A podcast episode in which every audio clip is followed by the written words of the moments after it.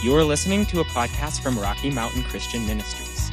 For more information about our church, please visit us at rmcmchurch.org.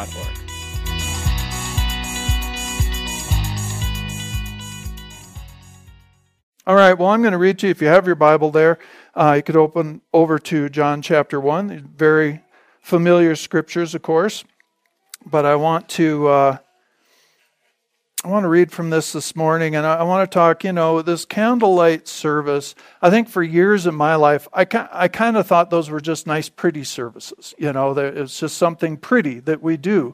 And uh, lighting candles, and, and on Christmas Eve, or, you know, we've ended up doing it Sunday before Christmas. But, uh, but it, it came to me some time ago now that there's a tremendous amount of meaning in what we're doing in lighting those candles, in lighting the candle of the person next to us, in bringing forth this light in darkness, and, and in worshiping around that. There's so much to that.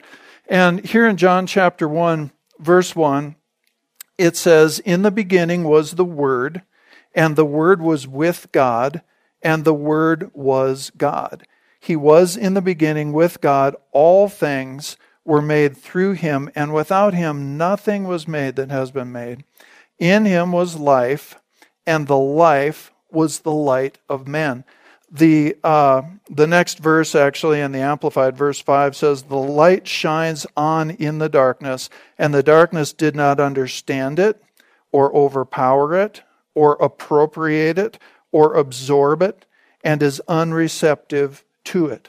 So the and I want to read one more scripture to you before uh, I talk about this a little a little bit. Psalm 119, verse 130 in the Amplified Bible, it says, "The entrance and unfolding of your words, God, the entrance and unfolding of your words give light." Their unfolding gives understanding, discernment, and comprehension to the simple. So we see there that any time the presence of God, the Word of God, comes into our hearts and our life, and, and honestly, I believe the Lord is always trying to bring His Word into our life. He is always seeking to impact us more and more. And so there's a there's a thing about us opening our hearts to that. That little story that I just told you, I believe that opened my friend's heart a little bit you know that that simple what is simple i mean it's magnificent but that simple testimony of what jesus did to a person here and now in bringing that healing that is uh, uh, i think it, one, one of the guys we listen to calls that the dinner bell of the gospel. You know healing uh, ministering in that way physically to somebody it's, it just opens the heart to the gospel. And when the word comes in, and then we think on that word, we meditate on that word, and that word, it says, unfolds. It, it releases something. It expands on the inside of us, and it releases light, which is discernment and understanding. We call it revelation. We are not left to live just out of our own intellect, and reason. We were never really designed to live that way. We do live that way, and God gave us intellect and reason. It's not that that's a bad thing, it's that God has something bigger and better as a starting place for us, and that's it's revelation. It's it's discernment, it's it's understanding. When you think about what light does, it makes things apparent. It may it gives us the ability because God also gave us eyes. He gave us an organ that is designed to use light to allow us to perceive the world around us. And our heart is that way with spiritual light. It is designed to receive, and, and not just when we read the scripture, especially if you take a book like Proverbs or many other places, but uh, Proverbs is such a classic example, it gives us really solid steps for life. I mean, you could just live out of the book of Proverbs, and you could stay, stay out of an awful lot of trouble in your life just by doing the practicals that are shown there. Those principles are incredibly important, but there is more to God's Word than just principles to follow, than just instruction manual. That isn't the fullness of it. There is life. When the Word came into the earth, when Jesus came into the, wor- into the earth, He was the Word of God. Through eternity past, He was God's Word, and He was with God, and He was God, and He is God. And when He entered the earth, life came with Him, and that life was and is the light of men. It is what the relationship with Him and the Word that He brings to us, that is light in our lives. So it gives us a different perspective and perception. We can discern things that come from the heart. We can look at a situation and we're trying to figure out what to do with it, and there might be some logical steps to it. You know, there might be some practical things, whether it's whether it's with relationships, with our finances, with our health, with anything. There are practical things we know we can take these steps. We can not eat all the cookies out there. We can leave some for the other people, you know, and, and be healthier afterwards, even though they're blessed, even though we've already determined that the blood of Jesus makes it okay. Sorry. Uh, so, so, but in any of those areas, there are those practical things but in the Word of God, there is also this discernment, this perception that goes beyond. There are, we can, we've talked in the last few weeks about the peace of God that can lead us to do things that are not quite what the way we would handle it, but I find that I have peace as I pray about doing it this way. Then I'm going to do it that way because that's the leading of the Holy Spirit. It's light. It's life. The, the, the life of God in us gives us the ability to see our way. It gives us the ability to look at a situation and see it in a different perspective. It gives us the ability to look at people around us and see them as God sees them and love them as God loves them. That comes from the life of God. And that light is delivered into us. Light makes reality, and reality is what the way God says it is, discernible. It makes it so that we can perceive it, we can walk in it, it makes it clear.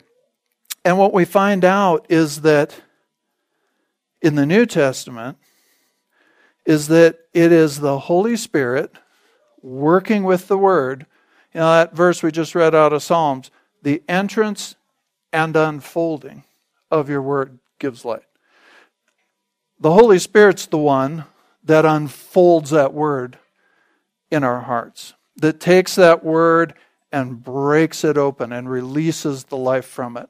He brings us instruction. He brings us wisdom. He brings us health. He brings us whatever is contained in that word. It is the, the word of God is seed and it carries whatever it is that, that that word is carrying. It is a seed and it releases his life in various forms in us.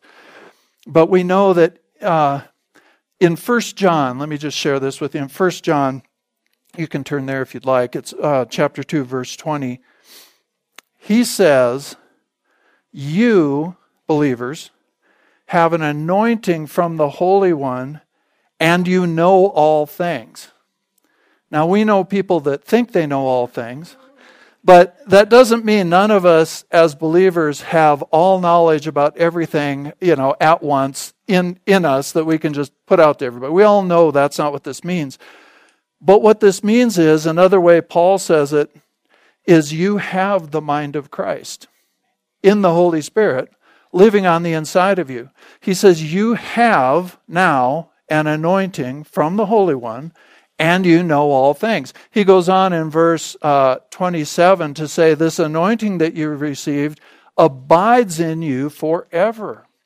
So he's talking about the Holy Spirit. He's talking about the fact that when we get born again, and, and we know this, the Holy Spirit comes into us. We've talked about this many times. When we get born again, give our life to Jesus, the Holy Spirit comes to live in us. And He begins to minister to us. He begins to change us. And then the Bible leads us to the baptism in the Holy Spirit, where the Holy Spirit comes upon us. And Jesus said, You'll receive power when the Holy Spirit comes upon you, and you'll be my witnesses. He empowers us to minister to others. And, and so, this term that you have an anointing, that's an Old Testament reference that John is using this Old Testament picture to describe a New Testament truth. So the Old Testament picture was when somebody was being anointed, ordained to an office as priest or prophet or king, they were being anointed, they would pour, not just a few drops of oil, but pour a whole horn of oil over their head. And it was this picture of oil coming upon them and running down over their body. It was a picture, and, and oil is very often throughout Scripture uh, a representation of the Holy Spirit. So, so that anointing was a picture of the Holy Spirit, again, coming upon. They didn't drink the oil. It wasn't just about the oil coming into, it was about the oil coming upon. And we know in the New Testament it says you will receive power when the Holy Spirit comes upon you. And so John here is saying, You're believers. You've received that baptism in the Holy Spirit. You have, the Holy Spirit has come upon you. And he says, And you know all things. And that means you have the mind of Christ. We're able, through relationship with God, asking prayer, spending time with Him, relying on the Holy Spirit to show us what's going on, we are able to receive information that we would never get just through our intellects. That make sense to you? We are able to know what to do, to know where to go to know what to take to somebody else. We've got to always remember that this is not just about us. But when, when Jesus came into the earth, a whole bunch of things were lit up, a whole bunch of things became clear. The Bible tells us, I'm just going to lay a, a, a few out for you and then we'll be done. The Bible tells us that Jesus is the exact representation of the Father. We know who the Father is because we look to Jesus. Jesus is the exact picture of the Father. So we see in that that God is love. We see that God lays himself down for others, and that's what real love is like. We see that God is generous, that God gives. We see that God is a God who loves to reveal himself. If he didn't, if he was a hidden God that and, and didn't want to show us who he was, he wouldn't have sent his son as the exact representation so that we could know him. You know that statement, again, I don't want to spend a lot of time on this, but that statement, I've always believed in God, but I've never believed in Jesus. I thought, well, that explains a lot because a lot of people, and the Bible tells us even the demons, believe there is a God but there's no relationship there. There's no knowing the personality of God, the heart of God, the mind of God without knowing Jesus. He is the way, the truth, the life. He is the expression, the only expression, the perfect expression of who the Father is. You want to know what God thinks about a situation, you want to know how God would react, you look at Jesus. You look at what he did, and you don't create theology that go that you do not see in him. So his true nature was displayed in Jesus. It became apparent when when light came into the earth. His will that he wants to heal, he wants to redeem, he wants to restore, he wants to gather. The, the fact that he loves the gathering, the fact that Jesus said, I'll build, I'm going to build my church and the gates of hell will not prevail against. He didn't just say, I'm going to get a bunch of individuals uh, to love me and, and spread them out into the earth. He said, My purpose is to build a community. He, we know that God loves community because of what Jesus did. And, and we could go on and on and on, but the point is that when that light came through Christ, many, many, many things about God and his relationship to man got lit up. They became apparent. They were discernible because of who Jesus is. So we receive him, and that light comes into us. And then he tells us that we are to go into all the world and be lights. We are to carry his light in us. And he, he said, You're going to be like a city that's set on a hill. It can't be hidden. He, he said, When my light comes into you, I'm paraphrasing, obviously, when my light comes, comes into you, and he was actually talking about the Word of God at this point, he said, It's like somebody lighting a lamp. Well, they don't put it under a bushel basket or hide it under the bed. They put it up where it can be displayed to the whole earth. And I think sometimes we look at those various scriptures and we feel like we fall short of it or or something. And we look at those, we say, Oh, I can't be a light. I've got this, I've got that. That's not true because it's not your light any of us want to see anyway. it's His light shining through you. You're not the light, you're the lamp. You're, you're the one that has that spirit inside of you and you have this burning on the inside and you live for Him and, and you share what you share. And, and certainly it's important that we live for Him, but mainly let Him set you up this isn't an arrogant thing. I hope you understand what I'm saying. Let Him put you, and I believe He has put you, in a place to shed light to certain places. So we pick up these candles this time of year, and we first of all are thanking God for the fact that He brought light into the world through His Son. We're thanking Him that He sends his the light of his word and his holy spirit to the inside of us that we don't have to live just by what we can figure out. Thank god. It's way too complicated for that. And it's so much more peaceful and so much easier to follow him than to try and do this on our own that's what causes that's what causes so much misery and depression and confusion and anger is human beings trying to figure out all of this on their own. We were never designed for that. He never intended that. But so we pick up these candles, and, and as we light them, we think about that. We think about His light, but it becomes our light. We're holding that, that candle. And then we turn to somebody the way we're going to do this. And I guess, worship team, you can go ahead and come back up while, while I'm chattering for a few minutes. The way that we're going to do this, I'm, I'm going to light this candle I have up here. Did everybody get a candle? Anybody need to? Or if you're under 10, glow stick? All right. you just like your glow stick, don't you? um, so, yeah, if anybody needs a candle, Tim has a couple back there. So, you know, what we're going to do is I'm going to light one or two. I may even just start on this side, or I'll get you guys, I guess. And then as your candle's lit, you just turn to the person next to you because it's the picture of that sharing of the light that you have. You know, we don't have to be, we're not the light. We're just a light. What he's given you, the revelation he's given you, that's yours, but it's yours to share. It's yours to give away. So we turn and we light one another, and as that happens, the darkness is broken and the light in this room increases. And we're just going to worship while we're doing that, and then we'll pray at the end. But but I just want you to I want you to be in your heart worshipful and celebratory and understand why we do what we what we do here. Does that make sense? Let's just pray together. Why don't you go ahead and stand up? We'll pray together and we'll get going here.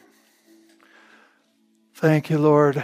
Thank you, Father. God, I thank you so much. I, I just, we don't have words to express the gratitude that we have toward you, Lord. Father, for all that you have given, for the light that you have given to every one of us. And I know every one of us have questions. We have areas, Lord, where, where we don't have understanding or discernment. And Lord, we believe today, and we just pray for one another this morning, God, that for everybody in the sound of my voice, everybody listening on live stream, everybody who's here today, that as this light goes off in them, that your word comes to us. You are so faithful to speak your word to us. You are so faithful, Holy Spirit, to unfold that word in us and give us wisdom and direction. And Lord, as as our, our neighbors around us, Lord, the people that we love, the, our families, God, we ask you, Lord, to show us how to express that light to people. And we just thank you for what you've done, and we honor you this morning in Jesus' name. Amen. All right, we are going to be dismissed, and we're going to go into one of the most important times of the church calendar the Christmas cookie extravaganza. There also uh, there is some fruit. You can thank Kay for that out there. There's something besides just sugar and dough out there. So Anyway, I want to just pray quickly over all of you and everyone. Just do it instead of telling you about it. Father, I, for all of these people Whoever will be traveling this week, Lord, those who have already been traveling, we believe that your angels have charge over them and keep them in all their ways, that they will only be spectators and helpers and not participants in any kind of tragedy. Father, we thank you, Lord, for this season and the opportunities that you give us. And Father, just speak blessing, Lord, over all of these people, those watching by live stream this morning, in Jesus' name. All right, we're going to be dismissed by saying Jesus is Lord over the Gunnison Basin and the world on the count of three. One, two, three. Jesus is Lord over the Gunnison Basin and the world. And Lord, bless the cookies, please. Amen.